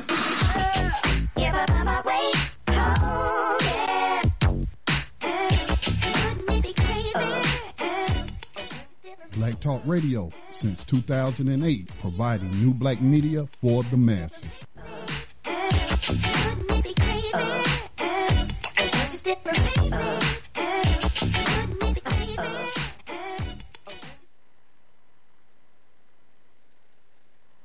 Peace and welcome back to New Abolitionist Radio. Before we get into our uh, final stories regarding Asheville, North Carolina, let's go ahead and take our uh, call, Scotty. Okay, we'll go first with area code 262. Looks like out of the Wisconsin, state of Wisconsin. Area code 262. You're on New Abolitionist Radio with myself and Max. Give us your name. Go ahead with your question or comment. Thank you for joining us tonight. Uh, yeah, greetings. This is Rob in Milwaukee. How y'all doing tonight? Greetings, Rob. Peace, Rob. Welcome home, brother. Um, so that uh, clip about the guy in uh, prison um, working for the company. He worked for the company in prison, and then when he got out, um, he Habitat for Humanity, Rob. Habitat for Humanity, which is a, supposed to be a nonprofit that builds homes for the homeless. Yeah, um, that uh, clip uh, really touched home. I actually experienced um, that same exact thing, um, and uh, actually where the Bucks play. Um, I was working at the center, and um, I'm talking about I'm working like I was in a, um, a pre-release center, um, so I, I was putting in a lot of overtime hours, so I wouldn't be in the center. I'm working 12, 13 hour days, and then uh, upon my release, um, not only did they not hire me, but um, this guy who um, I can properly analyze now, I'm more than sure he had a cocaine habit. Um, but when I came back to fill out the application, um, I had a girl that was working there actually, um, and that's how I got the job. And so um, I came and um, went through the little interview. I could tell in the interview that he wasn't gonna hire me, but he was talking shit though. You know what I'm saying? The girl come home and she tell me she was like, uh, "You came on the interview today?" I'm like, "Yeah." She was like, "Uh, I thought they was talking about you, cause this he gonna say, yeah, um, the cocaine guy is outside. You know what I'm saying? He wants to come and you know get an interview. So they was um on the backside. They gonna work the hell out of me and then clown me. But not only clown me, man, he would have probably let me conduct the transaction with him on the street, sell him some cocaine, and then on the back end of that, come in and clown me in front of the working professionals. Um, and I'm in Milwaukee, Wisconsin, and um, Tommy Thompson, former governor, and he went to do the same job that what Ben Carson is doing now. Um, during the, uh, I want to say the Bush or Clinton administration, man, they said when Tommy Thompson was running this joint, man, they said, well, hell, you might as well just put a fence and or a gate around the whole state of Wisconsin because that's all they're doing over there. And thank you for taking the call. Peace, brother. Thanks for um, the comments, indeed, and for confirming it even more. Uh, we know how they work. I mean, it ain't got nothing to do with crime and punishment. Nothing to do with crime and punishment. It's about slavery, exploiting, exploiting labor. I mean, it's as simple as that. Yeah. Um, caller, we got two more callers, Max. I want to try to get through them quickly. Um, area code 813 was next up on the board 646 i'll come to you after 813 813 thank you for calling in the new abolitionist radio you're on air with myself and max give us your name and go ahead with your question or comment thank you for joining us yes my name is beulah and um, thank you all for having me, you know, as part of the commentary on the show. And in relation to the mass incarceration and Uh, that we- I- is a- I'm sorry. I'm sorry. Let me interrupt you just a second. Subculture here in the United States. This is the way they have it and the way they want to keep it because, of course, the rich are getting richer and the poor are getting poorer. And as long as you have a subculture that does the work for minimum wage, less than minimum wage, or no wage at all, they continue to get richer. So the system is basically predicating off of a subculture that they have established. And there's a whole um, web of um, things that the government uh, and private individuals, you know, they collaborate together to keep this subculture thing going. So yeah, when ex-offenders exit, you know, the prison gates, uh, there's not much. They say they're going to rehabilitate you, put you into these. Um, what the gentleman said, he was in some kind of a house or something where he had to go. He was and in a uh, pre-release training and so forth, and then program. get the job. And also the housing issue too. Uh, many of these uh, developers and the people who own homes and houses, they don't really cater to ex-offenders. There has to be some special group or organization in the subculture that caters to the subculture. But the ones above ground, the sort of, you know, people who are manipulating the system, they don't make any provisions whatsoever for housing. For it. there's nothing in the Fair Housing Act, they say, to cover ex-offenders. If you're not disabled or um, some other categories they have there, but nothing. Ex-offenders are not part of the fair housing, the fair housing You- uh, you law. are correct. They're not covered. They're not covered. So basically, you're out there, and whoever wills can give you a home or a place to stay, or whoever can can deny you a place to stay. So, in essence, what they're doing, they're denying you the fundamental rights that you're supposed to receive once you walk out of prison. But once you have a label ex-offender, it's like you you remain an ex-offender for the rest of your life. You carry that label for the rest of your life. The Fourteenth Amendment no longer applies, right? Pardon me. The Fourteenth Amendment, which was, uh, as I said, uh, the anniversary of is around this time, no longer applies to you because you're not a slave recently freed. You're an ex-offender, and you no longer have your rights. You can't even freaking vote, which is one of the Right. most basic rights that anyone possesses. Yes, and So they're um, basically just saying stay in your ex-offender state and stay in your second-class status state because that's where we want you, and that's how we continue, you know, profiting off the system, off your. I, I have a question. I have a question for you. Um, well, let me make this comment first. We call it slavery because that's what the 13th Amendment calls it. We know the mainstream media has popularized the phrase mass incarceration, but the majority of American citizens are not in prison, even mm-hmm. though they have the world's largest prison population. The majority of us are not in prison. So we think it's more accurate to call it what the 13th Amendment calls it, which is slavery. And that brings me to my question about I'm kind of confused as to why you call it a subculture when this nation was founded on slavery and some other things like genocide, land theft, and all of that. But slavery has always been a main pillar of their economy. So I would not, I wouldn't, I don't think it's accurate to say it's a subculture. It's been part of their culture Mhm. from the beginning. Would you agree? Hmm Well, the reason I call it subculture because it's not the mainstream. Okay, the mainstream is where you know middle class, upper middle class, rich, and so forth and so on, and they're the ones who are really making it in this country who have have the government, you know, to do whatever it is to maintain them. Okay. But underneath that mainstream, you have groups of people who, or for whatever reason, deny a lot of the benefits of the is the mainstream. reason. slavery is the Slavery, reason. subculture, yeah. Yeah, slavery is the reason. I understand since you gave us more context. I now understand what you meant by that. But thank you. Did- Okay. Did you? All right. Did you have anything else before we go to the next caller? I just don't know what we. Uh, I, I- I know what we can do, but it's a uphill battle to change that amendment, about 13th, what is it, the 14th Amendment, where it says that you are have been a, been accused of a crime and you know put in prison, you can be into servitude or slavery. It takes so many states to amend that, I believe. Right. That's Right. already in Something like- process. Yes, it's it's actually in only about process. two Oh. states away right now.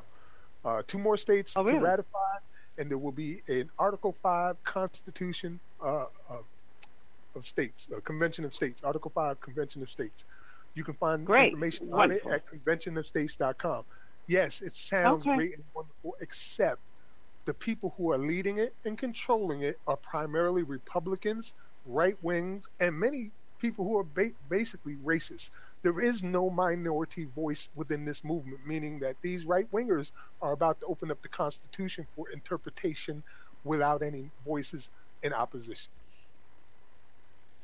All right. Well, well, thank you for for your call. right. As we're about to run Wait, out of time, we got another caller, but please feel Let me free. just let me just give it on a high note, though, Scotty, so she knows that we are working with uh, several candidates and uh, acting uh, people who are in position right now in politics to get involved in this and have that voice and that uh, issue of the Ri- Thirteenth Amendment. Right, and, and Max, don't forget to Because we're the ones who are suffering behind it, so definitely we should have a voice. Yeah, and Max, don't Okay. forget to mention the uh, possible congressional hearings on the Thirteenth Amendment and near victories in the past because the states have their own constitutions, and Colorado was one state where um, their constitution mirrors the Thirteenth Amendment, and they permit, permit slavery uh, as punishment for crime, and they almost got that removed. The um, it took a, a big effort and a lot of money from the private prison industry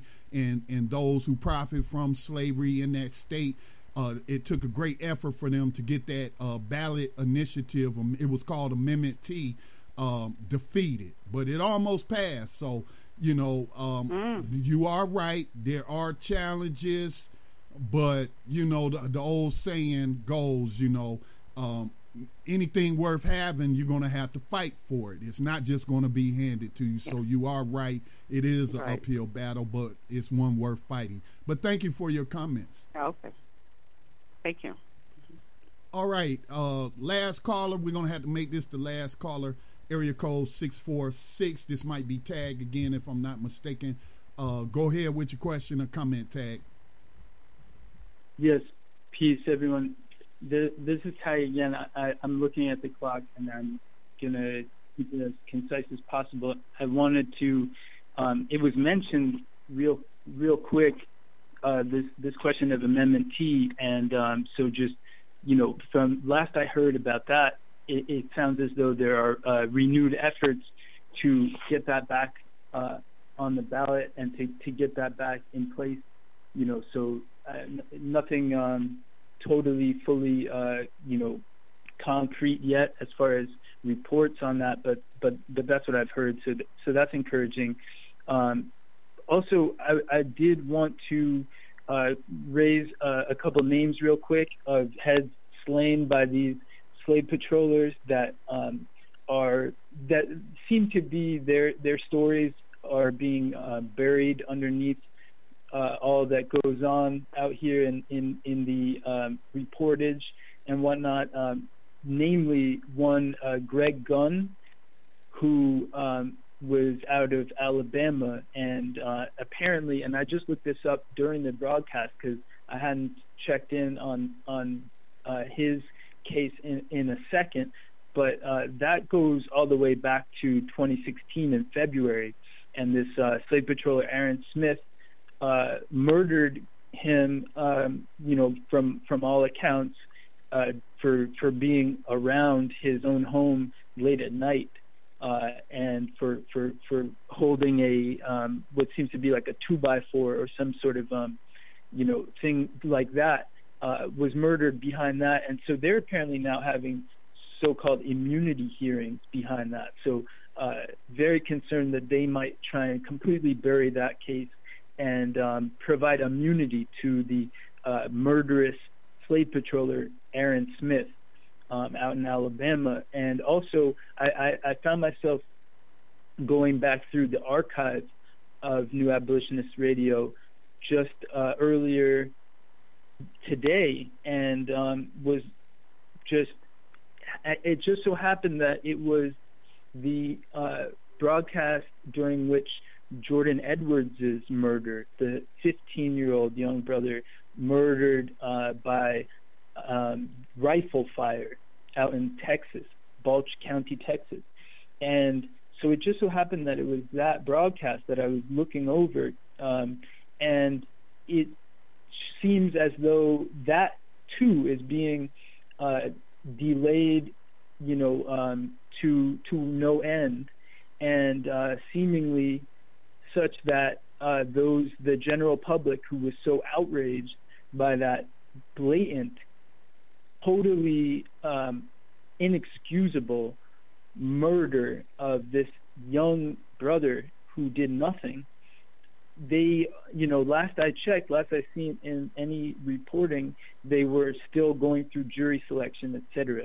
and uh so I, I just wanted to raise those two names because it seems as though uh, part of their overall pattern and practice is to uh, allow these occurrences to happen and then just um, extend their uh, half lives indefinitely, such that uh, we who are attempting to follow these cases and who care deeply about them uh, can't keep track of them and uh, can't can't remain focused on on on their um, issues and their plight.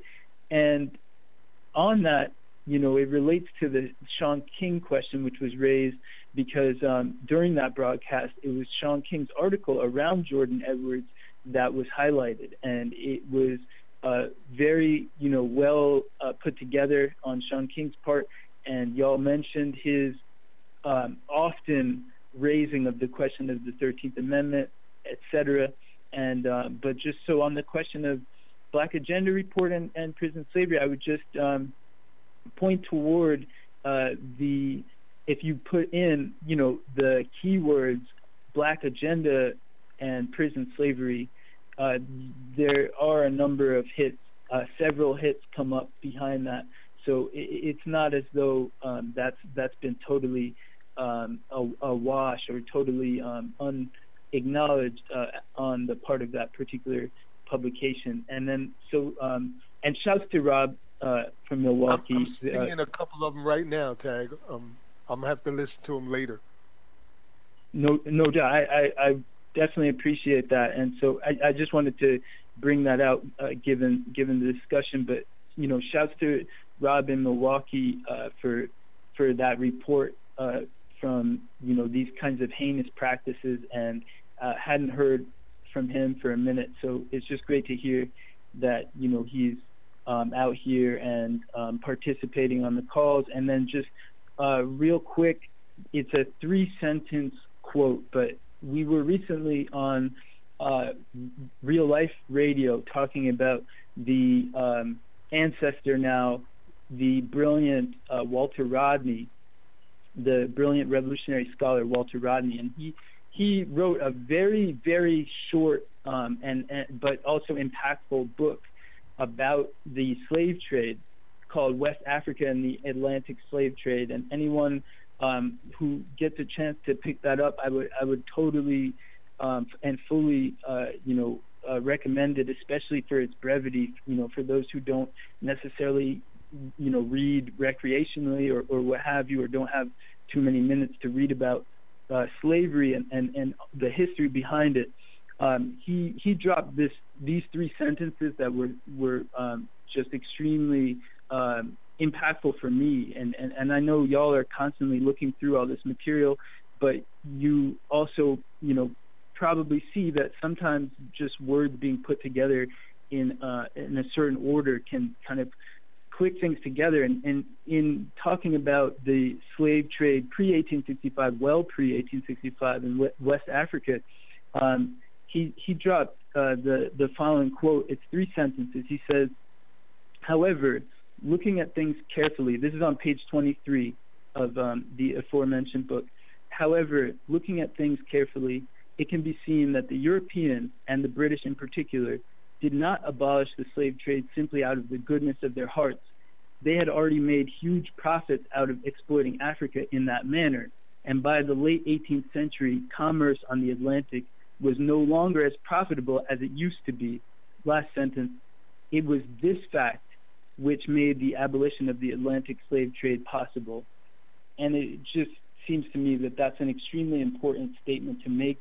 Uh, we know that slavery was never abolished in the United States, but the abolition of the Atlantic slave trade was an important step toward the eventual uh, total abolition of slavery out here in the states and, and worldwide. And the fact that he's pointing toward the commercial implications and how once they see that you know their coffers weren't as um, you know well accounted for behind the the trade of enslaved human beings, uh, it, it made certain parties a lot more susceptible to the logic of abolitionism, and and I see that even in, in some of the articles that you know um, y'all highlighted in the thread around this particular broadcast. Um, you know, namely the New York, uh, you know, um, divestment article that, that that you posted up, brother Max. So, uh, pardon if I ran a bit long, and um,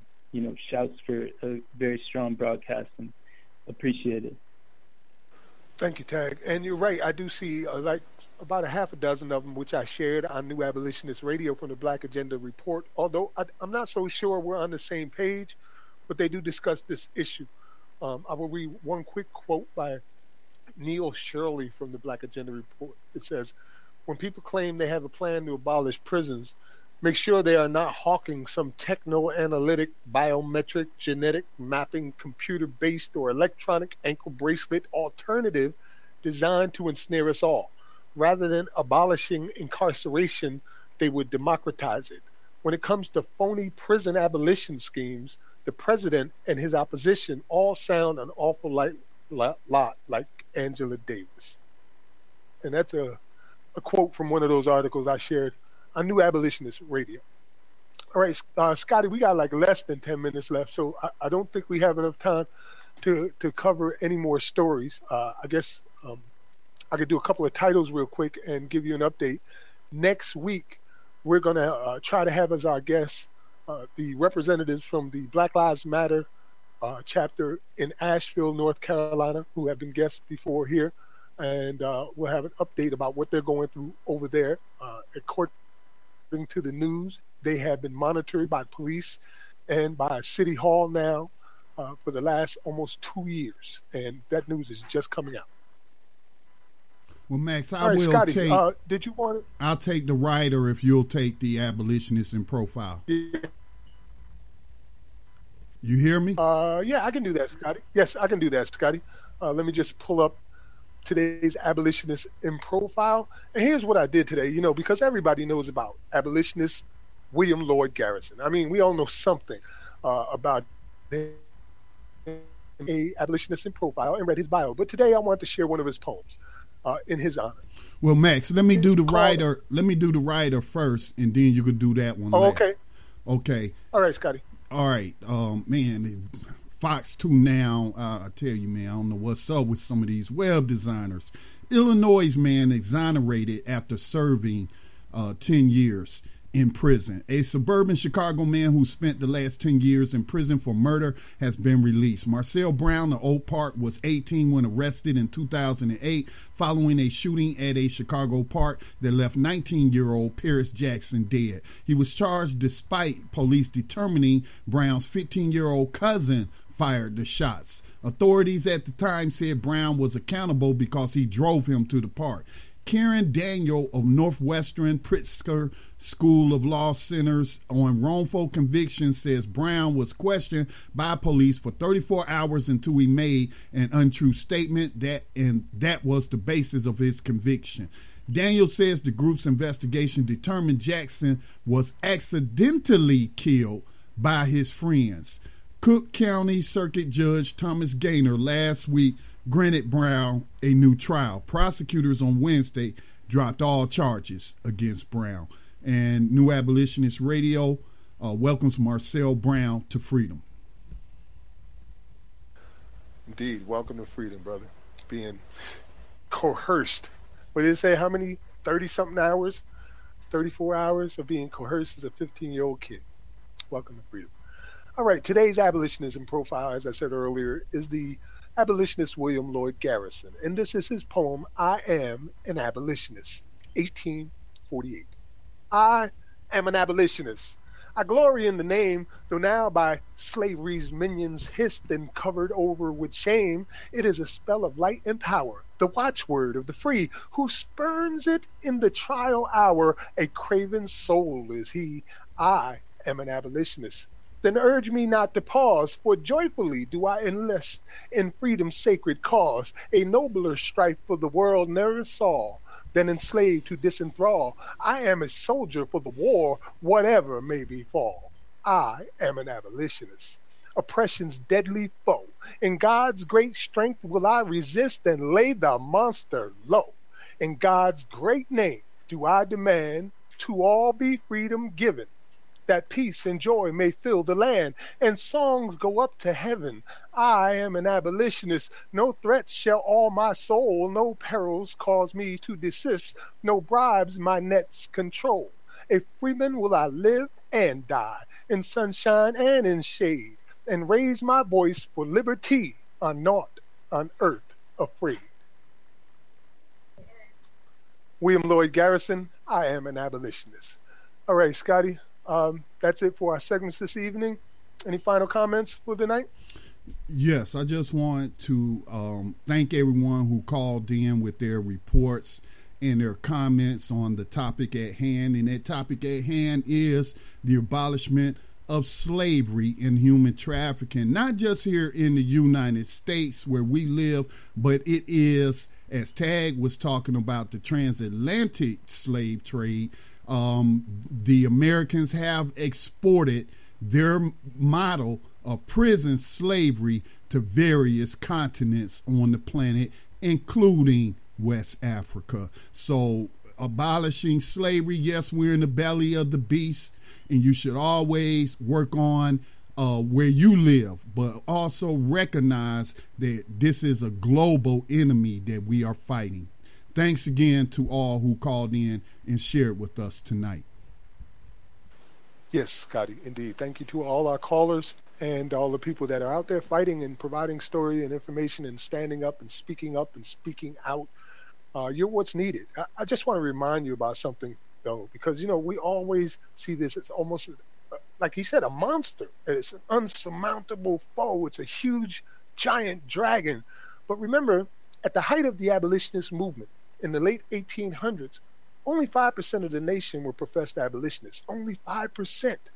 The country was divided between pro slavery and anti slavery, and only 5% of those people were abolitionists. So just a few people can is all you need to change the entire world. And you can also do this. Remember that abolition is a reason for a revolution, so we can finally know some peace. Peace. Rise up, rise up, rise up, rise up, rise up, rise up, rise up, rise up, rise up, rise up. Showtime. Just lift your eyes up. Let your wise rise up. See the signs of the times. If it's time, rise up, rise up. When death and hell dwell among all God's people. When those we chose and trusted have become completely corrupted and inherently evil. When the feast that feeds you starves our father's children. When snuff, porn, and pedo forms begin to get top billing, rise up. When famine claims millions. When justice gives blind eyes to billions. When the Lord's anger is no longer feared feared. If his protection is gone and your enemies are near, if you've seen the seas spill over and the mountains shake, break, and fall, if the moon ever turns blood red and you can't see the sun at all, rise